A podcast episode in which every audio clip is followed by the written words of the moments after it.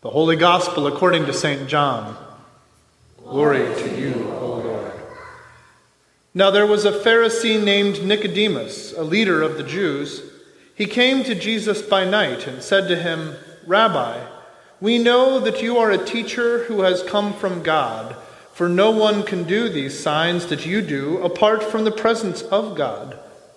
Jesus answered him, Very truly, I tell you, no one can see the kingdom of God without being born from above.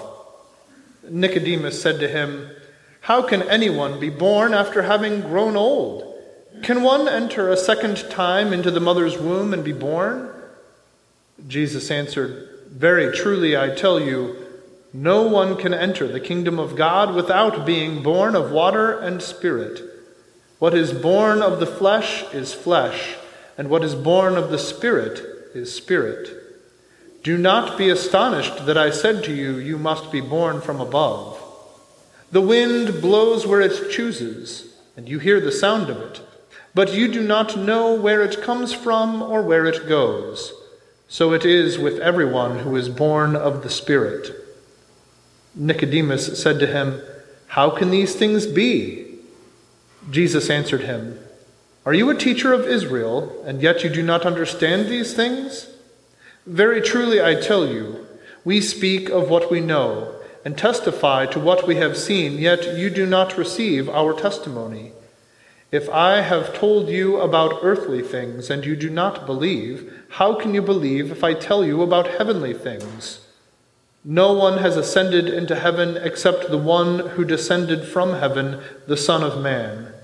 And just as Moses lifted up the serpent in the wilderness, so must the Son of Man be lifted up, that whoever believes in him may have eternal life.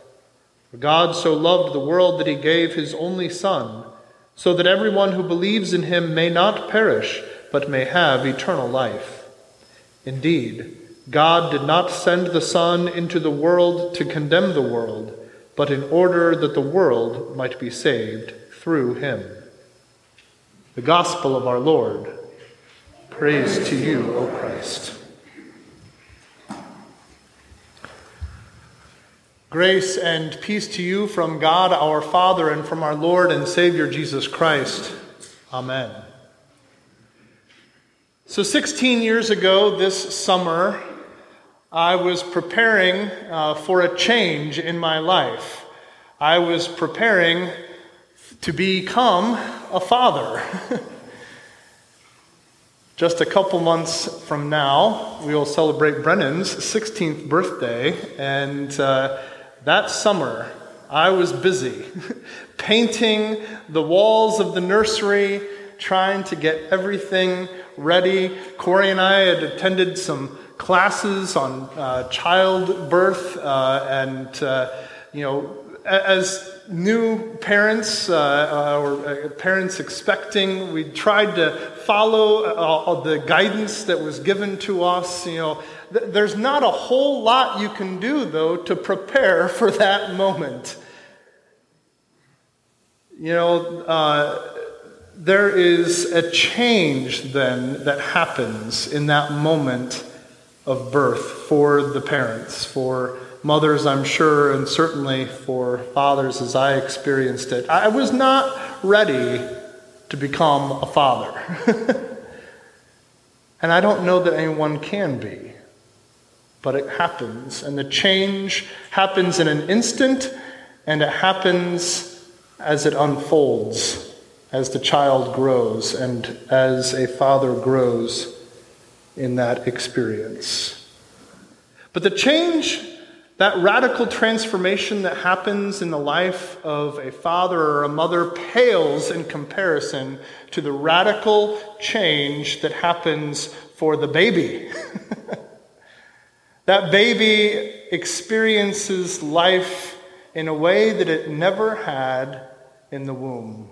It goes from the relative dark and warmth and comfort of that mother's womb out into the relatively brisk air of life outside the womb, the blinding light, and that first breath, the cry, the cry that expresses all that the change that is going on in the life of the baby, that cry that makes the anxious ears and heart of the mom and dad sigh. There's the cry we've been longing to hear. You can see why Jesus uses the language of birth to describe the transformation that must happen in us as we expect to and want to be and long to be a part of the kingdom. This, this transformation that we experience, being born again, it must happen. To enter the kingdom of God, it, see, life in God's kingdom is so fundamentally different from life outside of the kingdom, life before our entry into it. Life in the Spirit is fundamentally different from life according to the flesh. Life in which one confesses Jesus as Lord and King is very different, fundamentally different from life in which we go our own way and do as we like. Jesus is talking about a radical and necessary transformation. So I ask you, what about you?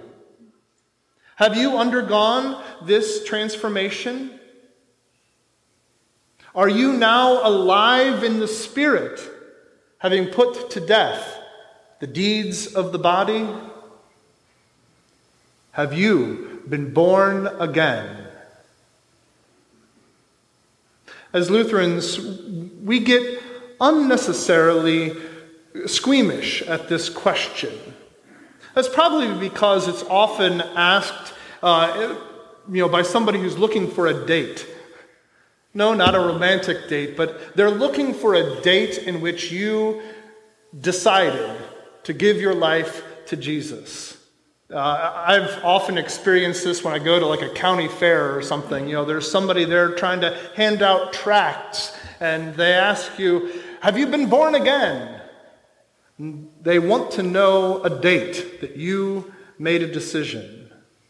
And there are some Lutherans who can point to such an experience, a, a point in their life when they made a conscious decision, an act of the will to follow Jesus. Uh, and, and, that this was the point uh, from which life was very different for them. But the experience of many Lutherans is that we grow up in the church. That it just is a part of our life from a time that we can't even remember. You know, that it is just something we have always done. Coming to church, knowing Jesus, knowing that God loves us, that Jesus gave his life for us, that God claims us as his own. And for you, if you, that's your experience, you may not be able to point to a specific date when you gave your life to Jesus. You simply know that Jesus gave his life for you and that this has been your knowledge and your experience through life. We don't remember a single conversion experience, but a lifetime of them multiple conversion experiences as we grow in our understanding of who God is and his love for us. But that's not to say, however, that we cannot point to a transformative experience in which our lives were changed forever. When you are asked by somebody, Are you born again? you can answer unequivocally, yes. And if they press you for a date, you can point back to the date of your baptism.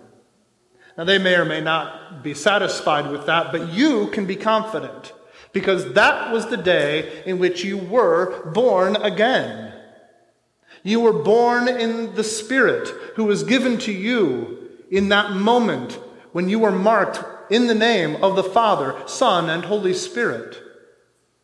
The fire of Christ's light shines in you and through you. This is our experience. For some, our birth in the Spirit came long after the uh, birth from our mother's womb. But for others, those dates are relatively close. But whenever it happened, as an infant, as a young child, as an adult, your baptism is the moment when you experienced this life changing event, a transformation, a change fundamentally necessary. That change which Jesus spoke of in his conversation with Nicodemus. That transformation that you experienced on the day of your baptism is complete for all eternity. At your baptism, God transformed you, a sinner, a member of this world of sin and in rebellion against Him, into a saint, a holy one. For you were clothed in the righteousness of Christ. God transferred you from the realm of darkness into the realm of His eternal reign. God adopted you as His own child, a son or daughter, sharing with you all of the blessings, indeed, making you a co heir with Christ. So it is a one time event, a complete event, and yet it is also an ongoing transformation. While the sacrament of baptism is a one time thing, we as Lutherans don't practice multiple baptisms for an individual. It is a one time event, and yet it is something that we remember our whole lives long. It's, it has everyday implications for us. Daily, we remember God's promise that He made to us in baptism.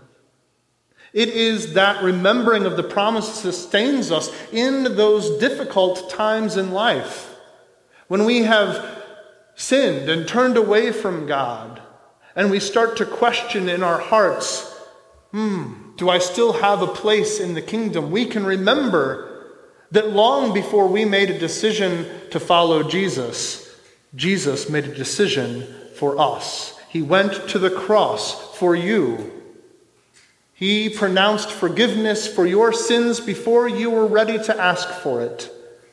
Father, forgive them, for they know not what they do, were Jesus' very words from the cross as he was dying. And those words apply also to you. Your sin is forgiven.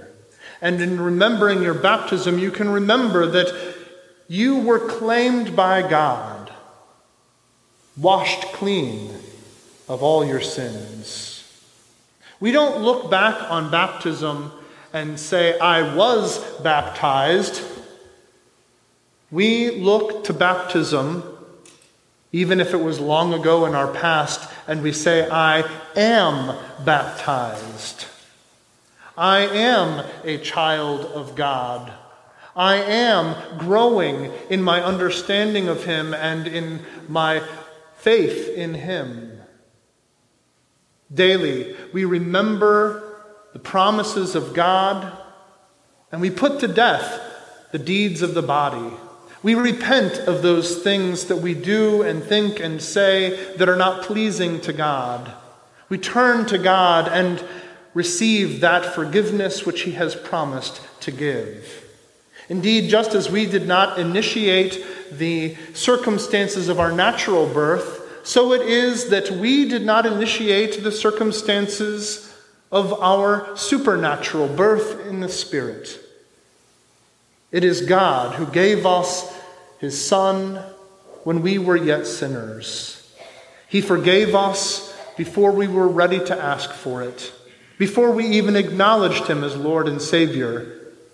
He died on the cross to become just that. As John writes in his letter, we love because he first loved us. So, have you been born again? If you have been baptized, you can answer with a confident and definite yes. I have been and am being born again. It is the Holy Spirit given to you in baptism which draws forth this confident assertion, this confession of the truth. It is He also who draws forth from you that natal cry that our Father longs to hear Abba, Father. Just as parents of a newborn wait anxiously to hear that cry of the baby, that first breath, so God our Father longs to hear you cry, Abba, Father. It is why, in love, he gave his only Son so that you might have eternal life in him. It is why he sent the Spirit. So cry out to him, Abba, Father, in thanksgiving for all that he has done for you. Cry out to him, Abba, Father, whenever you have a need of any kind. Cry out to him, Abba, Father, when you seek that affirmation that you are his child. Cry out to him, Abba, Father, as you look for that transformation he would work in you and for this world. Cry out to him, Abba, Father, and know that he hears and that he will answer. In the name of Jesus. Amen.